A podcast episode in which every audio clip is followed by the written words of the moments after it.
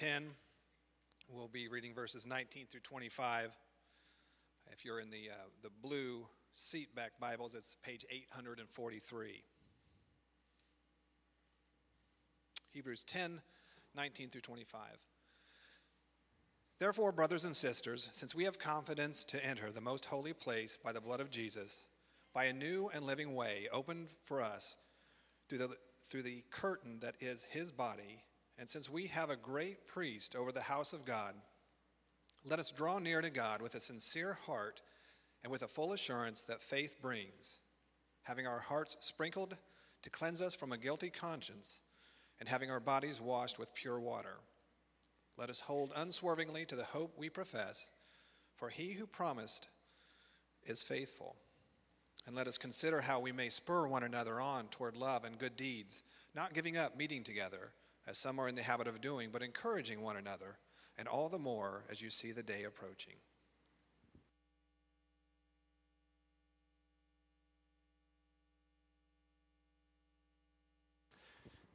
Thank you, Mark. Morning, church. If you have your Bibles, keep them open right there to Hebrews chapter 10. If you don't have one, there should be a blue one near you. I want you to grab that and follow along with us. Um, we're not much interested in our own opinion around here. We just want you to see uh, that what we're talking about is from the Word of God, and so we'd love for you to follow along with us. I'm going to ask you just to join me in a word of prayer as we start this. Father, we're thankful for each and every person who's here this morning, God, whether it's their first time or their thousandth time. Lord, we know that, that you moved in their lives in a way that they, they made this decision to give this hour to you. And so I pray that you just bring that home, God, that you would speak now, that you would move, that you would convict, that you would just have uh, your way in our midst, and that we would be obedient uh, and humble and, and just joyfully and willfully respond to whatever you ask from us.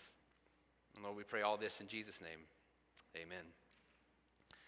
Well, I can remember vividly my second first day of college. Uh, see, after, after high school, I immediately went to a college in Indianapolis. And I went to this college for three different reasons. Number one, to play golf. Number two, to study sports management. Number three, to chase a girl.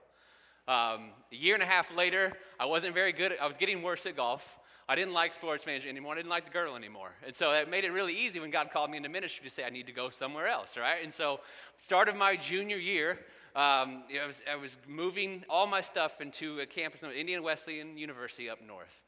And the, my freshman year, when I went to Marian College in Indianapolis, um, I remember the whole, we did the whole sort of parents go with you. They move your stuff in your dorm. Your mom cries, you know, you give her a hug and all that stuff. And I was thinking, you know what? I've kind of already done that. You know, I, I, don't feel the need to have that big thing again. And so I kind of sat mom and dad and said, what, what did you think about, what would you think about me just kind of going up there by myself? And dad looked at me and goes, What did you think was going to happen? Right? It's like, all right, perfect. We're on the same page. And so I loaded everything up into my little 93 Grand Prix, and I, I drove up there without a single fear or worry in the world, thinking, I got this. And I remember how that feeling changed as soon as I got on campus because I walked on this campus with 6,500 students, hundreds of staff and professors and administrators, and I knew exactly zero people. And I quickly figured out there was nowhere I could go. Right? If I went to my dorm room, there's this random dude there who I've never met before, and we're trying to share this space about eight feet big. If I go out into our living area, eight other rooms feed into that. All of those guys, I don't know any of them. Okay, if I go to class, who am I going to sit by? Because I don't know anybody in the class. I don't know the professor. The worst was the dining hall. Uh, you, go, you go get your food, and then what, what table are you going to sit at? And so I always just got my food, put it in a bag, and took it back to my room like a loser and ate by myself. And I, and I just did that for the first week. And I remember uh, finally, like the second my class, my last class on Friday ended, I didn't even go back to room. I just walked straight to my car, drove the two and a half hours back to Cloverdale just so I could breathe, just so I could relax. Right? Because there's, there's few feelings worse in the world than feeling completely isolated. And I think that feeling is, is heightened when you feel isolated when surrounded by thousands of people. Right? And, and, and I see heads nodding right now because this is common to the human experience. None of us like being in a place where we're not known. None of us like being in a place that, that, that we feel separate. And the reason for that is because this is part of our design. See, human beings are the neediest creatures on the planet. You get that, right? You, you were born, human beings are born, they're born helpless. Like you literally need your parents just to stay alive those first couple years. And then you begin mooching off your parents for at least the first 18 years of your life. Some of you the first 25 years, some of you the first 35 years. There's probably 60 year olds in here today saying, wait a minute, people's kids stop mooching off of them. To them, I like to say, hi, mom and dad, right? You see, animals, animals aren't as needy as we are. How many of you think that outside right now there's two female squirrels talking and, and one of them is going, you know, he just doesn't get me anymore emotionally? Right? We're just not connecting. While, are there two guy raccoons talking like, she just doesn't let me hang out with the bros anymore, man? I don't understand. No, because they're not emotionally needy like we are. Okay? It's part of the beautiful design of humanity is that we are needy people. Okay, we, we have spiritual needs, we have emotional needs, we have physical needs. And, and I'm, I'm not saying that to run us down because I'm included. I'm saying that because that's good for us. Because right? every time you feel a need, that's a, that's a good reminder of humility that, that the answers in this life cannot be found within you. And second, when humans feel these needs, they pursue the fulfillment of them. And the design of this is that the source and provision of fulfillment of all our needs can be found in Jesus Christ. That God actually implanted those in us to drive us to Him. And there's a need, we've already discussed today, that, that's implanted deep in us that we all know, that we all feel, but we don't actually give it its proper importance. And God has designed a fulfillment that need that we're all aware of. It's been made available to all of us, and we don't give it its proper importance. And so I don't normally do this, right? But this morning, I'm going to lay the entire point of the sermon bare before you at the start. And it's this that you need other people. And I'm not talking about you just need to be around them. I'm talking you need connection with them. You need deep relationship with them. You need to share your life with them. And the problem is that the trend of humanity is heading in the opposite direction. We are creating the most digitally connected and socially isolated generation that's ever existed. In the 1980s, 20% of American adults would answer a survey saying that they are lonely. Today, it's over 40%. Right, the millennial generation is empirically, mathematically, the loneliest generation ever. The number of Americans who say that they have no close friends has tripled since 1985. In fact, if, if when done a survey and they ask, How many close friends do you have? Zero is the number one answer now. Americans say that the number of people that we can confide in, that we can share life in, has reduced by a third just in the last 10 years. And by the way, this is killing us. And I don't say that for effect, I don't say that for embellishment. It's not exaggeration, it's literally killing us. Do you know lonely people can't sleep? Their brain is left in the fight or flight mode, and so every noise is perceived as a threat, and so they wake up more. Lonely people have doubled the risk of heart disease. Socially disconnected people are more prone to depression, anxiety, substance abuse, and addiction. People who are socially disconnected are two to five times more likely to die from all causes. Being socially disconnected is one of the most dangerous things a human being can do because this is not the life that God designed you for. It's not in your design, it's not His intentions for you. And so, in His wisdom, He created you with this need, but He also designed a community to fulfill that need. It's a gift that is within our reach. It's a gift that He's made available to us. It's a gift that He designed to be uniquely capable of filling this void. And so, the questions that I want to lay before you to start is this Would you like, would you like to experience deep relationships in your life? Wouldn't you like to know what it's like to have someone treat you with grace? When you like relationships in your life that not only draw you close to other people, but actually draw you close to God? Would, would you like to just leave that pain of disconnection and, and isolation and just be fully known for once? You understand that Jesus Christ has made this available to you. And I want to unpack how today. It's because often we only get half the story. Right? Often here's what we're told that Jesus died on the cross for what? For our sins. Right, to pay that price. And that's right, by the way. Okay, but we're, we're, in Hebrews 10 this morning, and, and the author of Hebrews picks up on this. And, and for nine and a half uh, chapters, if we had time to read all the book of Hebrews, we would this morning, but we don't, so I'll just sum it up for you. Nine and a half chapters, the author of Hebrews is making one single argument that Jesus Christ is our high priest forever.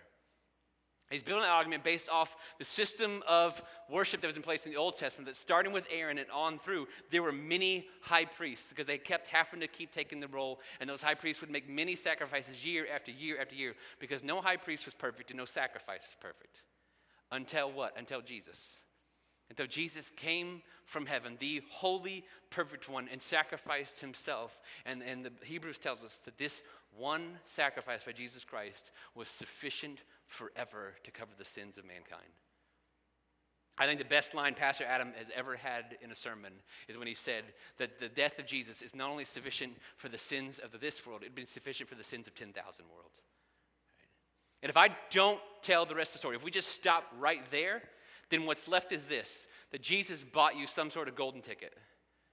It's like, it's like it's an eternal monopoly game that now you get a pass, go and collect eternal life on your way. And I even remember in, in my church growing up, there was, a, there was a couple who liked doing special music, uh, and they wanted to do special music all the time, but they only sang two songs, so it got really repetitive, right? But one of them, they kept asking, Do you have your ticket? I was like, Stop asking me that. I got my ticket. Like, move on, right? But the issues with that mindset though prevalent in the church, are numerous. Jesus wasn't buying you a boarding pass. You get that, right? What Jesus was doing was opening the door of the kingdom of God to you. And he was bringing you in. And the kingdom of God is not something that you have to wait to after you die to experience. The kingdom of God impacts every aspect of who you are now and in eternity. And that kingdom is built on relationships. And so the author of Hebrews unpacks for us two huge ramifications that now exist because of the death of Jesus. So look with me back in verse 19 of chapter 10. And he starts with therefore, and again, he's, he's pointing back to his argument that Jesus is our high priest. And he even, even recaps it. Therefore, brothers and sisters, since we have confidence to enter the most holy place by the blood of Jesus, verse 20, by a new and living way open for us through the curtain, that is his body, and since we have a great high priest over the house of God, then here's what we do, verse 22. Let us draw near to God with a sincere heart and with the full assurance that faith brings, having our hearts sprinkled to cleanse us from guilty conscience, and having our bodies washed with pure water. Let us hold unswervingly to the hope we profess, for he who promised is faithful. So he's building an argument there, okay? And he says, since, since a few things, and he's recapping what he's already gone over. He says, since we can now enter the most holy place. You know what the most holy place is? It's the presence of God. He said, all right, brothers and sisters, since we can enter into the presence of God. And the reason that we can is the curtain that, has, that Jesus tore into. It's the curtain that, was, that blocked people from the most holy place that was torn into when he died on the cross. And since we have a great priest, that's Jesus himself, you know he's doing? He's unpacking the theology of the cross. He's unpacking what Jesus bought for you on the cross. And he says, since all that is true, then here's two things we need to do. Number one is this let us draw near to God. Now, the reason that's important is because of a distinction that we need to be crystal clear on as a church. Jesus Christ did not come to establish a religion. I want you to dispel that notion in your brain forever. That's not his purpose. He came to free us from it. See, his people, the Israelites, were trapped. They were enslaved by religion. Right? They, they were, if you read throughout the Old Testament, they were chosen by God. Right? They're set apart as holy by him. They were given his law and his statutes. He showed them his character. He'd expressed to them his love. And you know what they did? They chose religion instead. He said, You know what, God, instead of you, I'm just going to choose these ceremonies and these rituals and these laws and all these outer external displays of faith without ever really having a heart for you. And God was not okay with this. If God wanted religion, he would have never sent Jesus because the Israelites had nailed religion, they had it perfect. And so, one of the things that Jesus bought for us on the cross was the presence of God. The presence that we now get to enjoy, the presence that we get to experience this morning in this room, the presence that we get to pursue and embrace, the presence that literally takes up residence inside of you in His Holy Spirit. Because God is not to remain distant, He's not to remain aloof, He's not to remain far off and unapproachable. What are we told here? We're told to draw near. We're to draw near to Him. And we're told to draw near with a sincere heart. You know what that means? It means we want this relationship with Him. He also tells us to draw near with the full assurance of that faith. You know what that assurance is? That God wants this relationship with us. We must believe that we want it and that He wants it. We're to draw near because He's cleansed us from our guilty conscience. That means that we don't approach God in shame anymore. None of us have earned this salvation. None of us deserve to stand before God, but we don't have to approach Him in shame because Jesus has covered the cost for all our sins. We draw near because He who promised is faithful. It is God who saves us, it's God who keeps us, it's God who justifies us, and He will never let me down, and His sacrifice will never not be sufficient for my sins, and His love will never run out. You see, sin, when we talk about sin in the church, it's not just things that we do wrong that hurt us or others. Sin, the big problem with sin is that it separates you from God. That's why Romans 6 tells us, Romans 6 23, that the wages of sin is death. Now, God, if God is life and the wages of sin is death, what that does is that sin pushes us apart from God, a chasm that we cannot fulfill in ourselves, which is why Romans 5 says that while we were still sinners, that means before you cleaned up, before you did anything, while you were stuck in your sin, God sent Jesus to die for you. And so if we call on him, if we trust in him, if we believe his son Jesus, then we are drawn near to God. We don't earn this by going to church. We don't earn this by doing good things. We don't earn it by saying the right words in a prayer. We don't earn it at all. This happens when you just simply trust that he's going to save you. And it's not about going somewhere when you die, it's about knowing God. In fact, here's, what, here's how Jesus defines eternal life John 17. He says, Now this is eternal life, that they know you, the only true God, and Jesus Christ, whom you've sent. Really simple question for you this morning Do you know God? Do you know? I'm not asking if you've been baptized. I'm not asking if you went to church as a kid. I'm not asking if your parents were believers. I'm asking you, do you know God? Do you know him more and more deeply? You, are you connected with your Creator in a way that just fulfills the longings in your soul? Jesus paid the penalty for everything that would ever keep you away from him. Not to give you some sort of golden ticket, but that you could know him intimately and deeply. And by the way, you need this. You were created for, you designed to have a relationship with the God who made you, and you can only find it in Jesus. We also need to, to, experience the fullness of relationship with others. We need to have this connection with our Creator because community is a part, community apart from God is fully possible. You can find little pockets of community all over our world, but it's not experienced the fullness apart from God. And so this is important today. Only, only when your soul is at rest with God are you free to pursue others. Because anyone who's still so inwardly focused, still worried about the problems in their life and worried about the sins that they're overcoming, where just all their thoughts and prayers are about them, they're not capable of looking out. You need to be at home and at rest and fully satisfied in your Savior before you can focus on others. Which is why Jesus died to bring us into a deep relationship with God. He did it for another reason too. Look at verse 24. The author continues, he says, And, so in addition, let us consider how we may spur one another on toward love and good deeds, not giving up meeting together, as some are in the habit of doing, but encouraging one another, and all the more as you see the day approaching. Jesus died to bring us into a deep relationship with God. Secondly, Jesus died to bring us into deep relationships with one another. This is the part that's less talked about, right? but it's undeniably biblically true. And so I want to walk through it with you today. I already told you that for nine and a half chapters, right, the author of Hebrews has built the argument that Jesus' death is sufficient. And so in verse 19, in response to that, he starts with the word therefore. So in, in light of this, that Jesus' death is sufficient for all the sins, here's the two things you're supposed to do. Draw near to God, and then saddle up with, fight with, fight on with, encourage, meet with one another, share life together.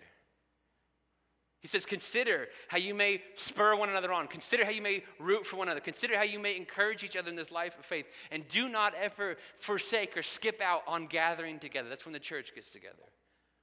Now, the question I want to ask you is this why would that be on the same level as the first? Right? Why, why would the author of Hebrews ever think that, that being close to the other to people in church would ever be as important as being close to God? Well, the Bible has a lot to say about this. So I want to walk you through it. Genesis chapter 1. All the way back in a minute, we're going to throw these on the screen for you. Genesis 1:26 tells us this. Then God said, "Let us make mankind in our image and in our likeness." Did you notice anything about that verse? Do you notice the, the plurality of the language? It doesn't say, then God said, I'm going to make man in my image, does it? It says, let us make mankind in our image. You see, that one verse packs a ton of theology into it. Okay, it's the first reference in the Bible to the Holy Trinity that, that our one uh, awesome God exists in three different persons God the Father, God the Son, and God the Holy Spirit. And this, this uh, teaching about God is, is so amazing that a three year old can understand it, an adult can never fully comprehend it. It's one of the most mysterious things about the Bible. But, but what you need to know is that the community, uh, uh, the, the Trinity, every role, every person in the Trinity plays a unique role, but they are fully connected, they are fully unified. And that God made us in his image. The God who lives forever in eternity in unbroken fellowship and community said, I'm going to make mankind in my image. And his image, you know what we get in his image? We get his dignity and we get his design. His dignity is this that every single human being has immense, unspeakable, untold value and worth. Because we bear the image of God. And that gives every person dignity. And secondly, the design is that we resemble him more than any other aspect of creation. We're the only aspect of creation that has a soul. We're the only aspect of creation that experiences the full gamut of the emotions. We're the only aspect of creation that is eternal. Right? You will exist forever. You understand that, right? The difference is where you're going to be. We're the only aspect of creation that's drawn to community because we've been designed to bear the image of the God who exists in unbroken fellowship. Genesis 2 confirms this. Genesis 2:18, uh, the Lord God said, "It is not good for man to be alone. I will make a helper suitable for him." Now you need to understand the context of that. Anybody who's read through Genesis 1 and 2, you realize there's a word that's used repeatedly, and that word is good. And it, and it feeds all the way to this verse. And what you need to understand about Genesis 2 is that human beings haven't screwed anything up yet. We'll get to that in Genesis 3. We're going to mess everything up. But in Genesis 2, we haven't done that yet. And so, what has happened in Genesis 1 and 2 is that you have a good God who's been making a good creation. He says, Let there be light, and there was light. And God saw the light and saw that it was what? It was good. And he said, Let the water, let the fish swim in the water, let the land be teemed with animals, let the light and darkness be separated. And God saw that it was good, and God saw that it was good, and God saw that it was good. And seemingly out of nowhere, you have this left turn where God looks at something and says, Wait a minute, that's not good. That's not good. Because I made man in my image, and he's not meant to be alone. And so God establishes marriage. He establishes the family. Later in the Bible, he establishes a, community with him as the center through his people Israel. And then he sends his son Jesus, who died, according to author Hebrews, not just to bring us near to God, but to bring us near to each other. And then John 21, he's giving Peter, Peter, the one who he said, On this rock, I'm going to build my church, his life mission. You remember what he told him? Feed my sheep, feed my lambs, feed my sheep. Peter, you're going to establish my church. You're going to pour out your life for her. 1 Corinthians 12, Michael showed us last week how the Holy Spirit baptizes us into the church of Jesus. The church and Jesus are not separate. Instead, we are brought into a God ordained, Jesus centered community when we trust in Him. And this is for your good, and this is for your enrichment, and this is for your flourishing. And He's made this possible not only through the death of Jesus, by, by accomplishing three different things. And number one is this that He's removed any barrier that existed between us. Ephesians chapter 2. Uh, again, we're going to put on the screens for you. This is Paul writing the church at Ephesus, and he says this. But now in Christ Jesus, you who were once far away have been brought near by the blood of Christ. For he himself is our peace, who has made the two groups one and has destroyed the barrier, the dividing wall of hostility, by setting aside in his flesh the law with its commands and regulations. His purpose was to create in himself one new humanity out of the two, thus making peace, and in one body to reconcile both of them to God through the cross by which he put to death their hostility. Do you know the two groups he's talking about there? Paul is writing the church at Ephesus, in which the church contained both Gentiles and Jews. And if you need to know anything about Gentiles and Jews, you need to know that the hatred and discord ran deep for hundreds of years. The Jews had constantly positioned themselves as if they were elite and separate because they were God's chosen people. And so it, it, was, it was beneath them to ever experience the Gentiles. And the Gentiles said, you know what? You hate us, we're going to hate you right back. And the argument that Paul is making for this church is that that's not allowed anymore because Jesus himself is our peace. He writes that, that Jesus is the one who made the two groups one, that Jesus is the one who, de- who destroyed the dividing wall of hostility. He tore it down, and he created for himself one new humanity in the church. That was his church, united regardless of background. And he's done this by the cross. James picks up on this in his letter to churches when he says there should be absolutely no favoritism displayed in the church. But everyone gets equal worth, equal dignity, equal love. See, the church of Jesus Christ needs to be a beacon of light in a world that is marked by prejudice and racism and injustice and discord. She must lead the way in racial harmony and love and by granting equal dignity and honor to all. This wasn't the only time Paul wrote about Galatians 3. He writes this There is neither Jew nor Gentile, neither slave nor free, neither male nor female, for you are all one in Christ Jesus. Why those three different groups? Why those characteristics? You know why? Because Paul chose every single characteristic used to rate or value human beings in his day. They rated values, they rated human beings by their value, whether they're male or female, whether they were Jew or Gentile, whether they were slave or free. And Paul says, you know what? Throw every one of them out because you're all one in Jesus. And so get this. If you claim to be a part of Christ's church, and there remains even an ounce of prejudice, even an ounce of racial preference or social preference or socioeconomic preference in your heart or brain that ranks people, you must beg and plead the Lord to eradicate that darkness out of your heart completely. And the reason is because Jesus took the whips and Jesus took the crown of thorns and Jesus took the nails to tear down the walls and to tell you that is simply not allowed anymore, not in my church and not in my kingdom. He has removed any barrier that we would ever put between us. Secondly, in creating this community, He's gifted us and given us a common mission. But if you're a follower of Jesus then you have a spiritual gift. That's undeniable. The Bible says it clearly and truly.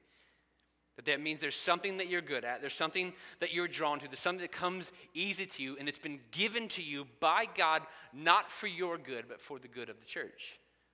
On top of that, his church has been given one singular mission that we are to be spreading the fame and worship of Jesus as far as we can. And we're going to unpack both of those in coming weeks. But, but the point today is this that, if, that the part of the design of these is that if you use your gift to bless others, you know what that leads to? Deeper community and connection with others. If you, if you work together on a mission, together, singularly, on a singular mission, that leads to deeper community and deeper connection with others. This is the design of the church. God has designed His church, He's designed your role and part in it to lead you to other people. So He's removed any barrier between us. He's given us a giftedness and a single mission, and then He's lastly, He's given us Jesus. Jesus is our example. John 13, Jesus is speaking to his disciples, and he says this This is the night before he went to the cross. A new command I give you love one another. As I have loved you, so you must also love one another. And by this, everyone will know that you're my disciples if you love one another. Jesus Christ is the head of his church. He gave his life for her, he leads her, he is her authority, he's also her example. And there he tells us that the rate and degree as to which you love one another is how I've loved you. You know what Colossians and Ephesians tells us? That the rate and degree to which we should forgive one another is what? How the Lord forgave you. See, I've, I've mentioned to you before, community exists everywhere. It does. It's just evidence of our design. Human beings will always form communities.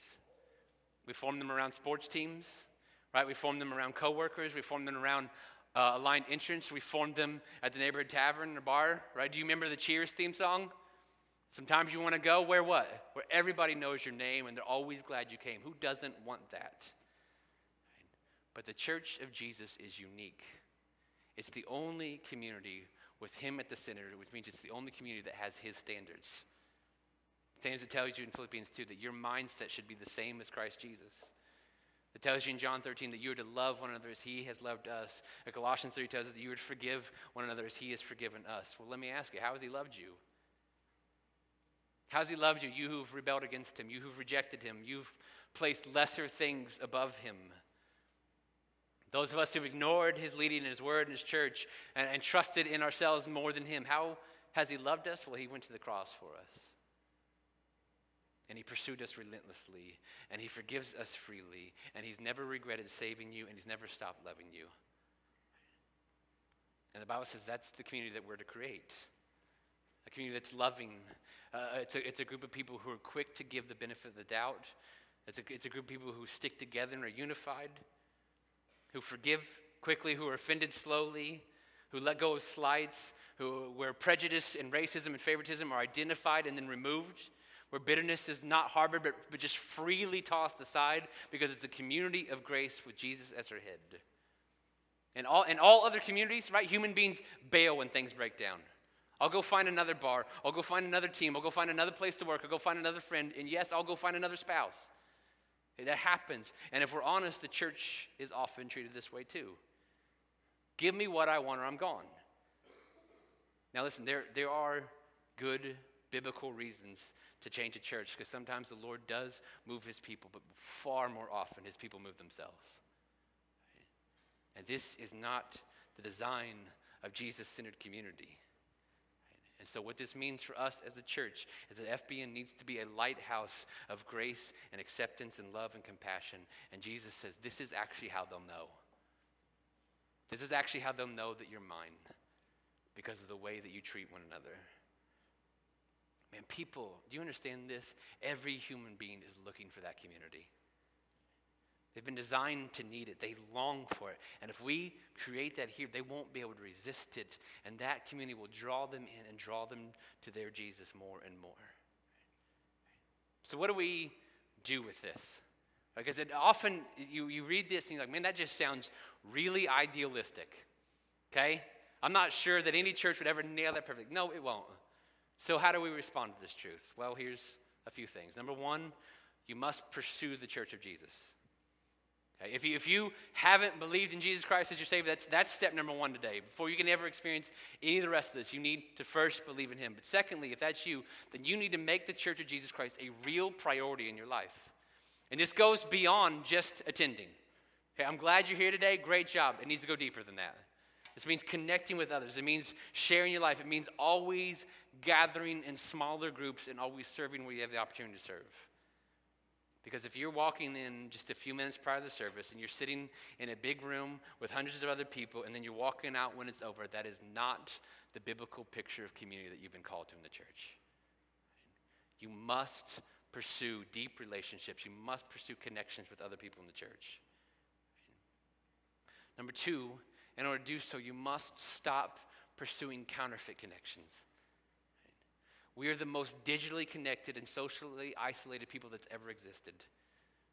We no longer need time to connect with people. We no longer need a car to go see people. We no longer even need people to connect. We just need a click of a mouse. And people are rushing to the internet to find connections that their soul is longing for, whether it's gaming or social media or Reddits or message boards or more. And temporarily, here's the thing temporarily, it tricks your brain into thinking it's working. Right? When people insert in, themselves into that, it provides these fleeting moments of connections and synapses fire in the brain, and it, and it makes them believe that they're a part of community. But research has proven that that feeling is incredibly fleeting and it does not last. And in fact, the more they chase it, the more it hampers their ability to connect with real people in the real world. And so here's, here's what I think I would say to you. If you measured the hours that you looked at your phone compared to the hours that you looked at people, you might be shocked at the result. I'm, I'm literally quite okay with FBN being a singular voice in the wilderness on this. You've got to spend less time online. And I know every time I say this, people rush to tell me the benefits of social media. I'm going to tell you the negatives far outweigh the positives. It is a trap of comparison and competition and looking for validation in all the wrong places. And most of all, it's just counterfeit. It's not the real thing and it doesn't hold a candle to the people who are right around you. The church of Jesus has been designed by God to fulfill this longing for community in your soul. Please don't chase it elsewhere. Don't chase that elsewhere. Thirdly, I want you to go to work on cultivating deep, real relationships with people. If you already have some, you're sitting here this morning thinking, man, I've got some really deep, solid relationships in my life. Could you take this moment right now and just thank God for those? Would you take time this week to just reach out to those people and let them know the benefit they've been to your life? If that's you, that's great, but I'm going to argue this this morning. I think you could use some more. I think we could all need some more because who doesn't need more people on their side? Right? Who doesn't want more people in their corner? Who doesn't want more people encouraging them and praying for them and, and lifting them up? Who doesn't want that? And so, this is where I think the church of Jesus has some great advantages. And, and so, there's a few pointers I want to give. If, if you're new, especially, here's what I would tell you give it time. Give it time. Because even with all its advantages, deep connections don't form overnight, especially if your level here is you just come to services one to two hours a week, and little of that is talking to others because there's always some dope on stage talking the whole time, right? And then even after you have what, three to five minutes before you're in your car? How long would it take for a deep connection to form in that? It takes time, it takes pursuit outside the corporate gathering. So give, give it time first. But secondly, go ahead and take the risk. I would love to tell you this morning that all church people have the heart of Jesus in them and they're all looking out for new folks. They're not. Hey, I'm going to get to them in a second. The good in that is this that there, there are people here who they love and they want to see and, and they've got those relationships with and they want to spend time with them. The bad is this it's hard for others to come in. So I'm going to speak to them in a minute, but if you're newer around here and you're looking for some deeper connections, then, then take the risk and why don't you just invite someone to lunch? Why don't you sign up for small groups? Why don't you walk in that Sunday school classroom for the first time? It will be hard and awkward the first time. It won't ever be that hard and awkward again. Have an awkward conversation. We've all had them. Right? Don't hesitate to ask questions. And then mostly just pray and ask God to identify some people that can be these deep connections in your life, knowing it's going to take some time, but it's worth it. In this process, also recognize your limitations. Do you come here with, with four kids that need corralled and, and down to service and then rush to the car and try not to get anybody killed? That's going to make it harder to connect with people, okay? You travel a lot and can only be here certain times and you're, you're gone? The good news is the church of Jesus doesn't exist only in this room, it's everywhere. Right? But you need to recognize what your limitations are, recognize uh, what, what could hinder this in your life, and then prayerfully ask God how to use those to your advantage or how to make changes or be more intentional. Now, to those who call FBN home, here's what I say to you you've got to have an eye for newer people. I get it. When the service ends, you want to find your circle. You want to be together, and it's awesome to talk to those people you have deep relationships with, and you're experiencing a lot of good things there. One question for you What if you didn't have a circle? What must that feel like? What must this room feel like at the end of the service if you didn't have a circle? What if you're a struggling single parent who, who went through all the effort of hauling all the kids here yourself and you're trying to make it, and when the service ends, you don't have a circle? What if you took the risk and you came by yourself? You know how hard that is to do, by the way? But if you come by yourself and then you have to walk through all our circles just to get to the door. What if you're someone who come to check out uh, this Jesus thing and, and see if you can understand what this faith is for the first time and you don't know him? You have to walk by all his people having a grand old time just to get to your car and no one notices you. I mean, come just put yourself in their shoes for a minute. I know I just asked the newer folks to take a risk and put themselves out there, but we can't leave that on them alone. We've got to lead out in this. That, that video did a good enough job. You know, don't smother people. Right, some need time, some want to be anonymous for a bit, but here's what I'm asking you to do just have a modicum of social awareness. Right, when you're talking to someone, you know who wants that conversation to continue and you know who wants it to end, don't you? Uh, if you don't, just don't talk to people. Well, the rest of us will handle it, all right? But don't physically corner them, right? Don't block them in. Don't ignore, just, just be gracious. And most of what I'm asking you to do is just take the time to see. Take the time to look. Take the time to pursue and love because that's what Jesus did for you. That's what others did for you. Why not pass it on? And then for everyone, whether you've been here your entire life or this is your first Sunday, man, you got to get into a smaller group of people. I'm going to be honest as I can. You're not going to find community in a room the size of 200 plus people. You just won't. There's no chance there to, to know others and be fully known, which is why it's not the only thing we offer. We have family nights where we're smaller groups based on age get together and study the word. We have Sunday school classes where literally the, the, the, classes can't be bigger than the size of the room they're in, right? We have ministries like men's Bible study and ladies' Bible study. We have missions trips. By the way, if you ever really want to know someone, travel with them. That speeds that process up really quick, okay?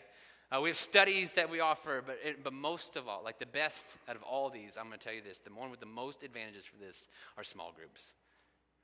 Because in all those other areas, most of it, it is, is lecture based, and there's not a lot of community, there's not a lot of connection that happens during the time. And the design of small groups is for you to connect with others in this church. We want you to love everybody here. Right? I, I want you to, to be on everyone's side. I want you to root for everyone and feel at least some level of connection with everyone here. But we're already way too big as a church to have a deep connection with everyone who attends. It's not even close to possible which is why we gather in smaller groups. A smaller number of people gather together and they share a meal and discuss matters of the Lord and they start to pray over concerns and they celebrate wins together. You know what happens? They start sharing life. And you know this, they're not designed to be an in depth Bible study. If you're an egghead and you're like, I just want to break down the word, everything else we do does that. Literally. Everything else we do, we'll have a breakdown of the Word of God for an hour at least. This is designed to connect you with people who love Jesus, who are searching for him. Yes, the evening will have a theme. God's word will be read from it, will be opened. Spiritual and eternal matters will be discussed, but the highest importance is this that you will be with others and they will be with you. And that Bible that we study tells us that's incredibly important. So I want to make myself clear this morning, if I haven't already, you need this. You need this for your physical health. I'm serious, just, just listen to this. Research has found that those with bad health habits, I'm talking about things like overeating, smoking, high blood pressure, inactivity, those with bad health habits but who are connected with others actually live longer than healthy people are disconnected. Do you know what that means? That means if you sign up for small groups today, go ahead and get that triple cheeseburger for lunch. You're good, all right? In, in, his book, Bowling Alone, uh, Robert Putnam just looked at the growing isolation of Americans, which is why he titled it Bowling Alone. And in his research, he says that joining or participating in a group, a group of any kind, cuts in half your odds of dying in the next year. How about that? Sign up for small groups today, and you have 50% less chance of dying in the next year. I can't, I don't know what else to tell you, right? You need this physically, but you also need this spiritually. And here's why as a follower of Jesus Christ, right, the aim of your life is complete and total surrender to Him. It's not for Him to make your days better or easier, more comfortable. It's for you to surrender totally to Him and to build His kingdom. And in that process, He's going to come relentlessly for you, and He will pursue your heart, and He will aim for your devotion. And some of that's going to feel really bad, as you're going to want to bail. Right? And everything else, right? In your life will stand against this. Will want you to pursue other things than Him. Your sinful nature, nature will not help you in this. You're not just going to be left by yourself. You're not just going to pursue Jesus. And so, what you need are brothers and sisters in arms to link up with and fight this battle together. Community is for your good, yes, but ultimately it is for His glory. He said, They, they will know that you are my followers by the way you love one another. Do you get that? You see the point of that? He gets the fame. His name is spread. This is our duty.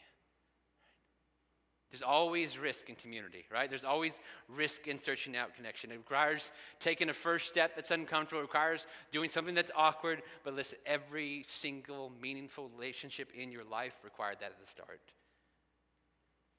And so if you will open yourself up to the church of Jesus, here's what you're going to find you won't find perfect people. You won't find a perfect church, especially here. I can guarantee that. You will get let down. You will get hurt. You will get offended. I need to say that twice because a lot of times when I say that, people nod, but then they act like when it happens, then they're surprised. You will get let down. You will get hurt. You will get offended. You won't always agree with everything that's happening around here. But what you will find is connections with other people on the same journey.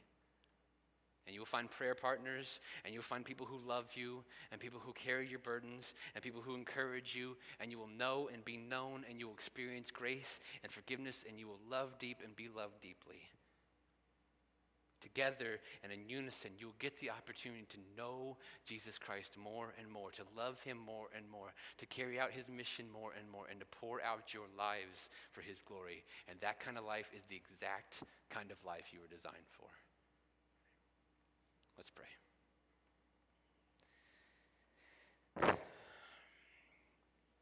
God, we, we thank you that you have made us such needy people. Lord, it, it, it just highlights the folly of any idea of self sufficiency. Any idea that I could be my own answers or my own solution, that I could, that I could fix my problems myself, it's just ridiculous, Lord.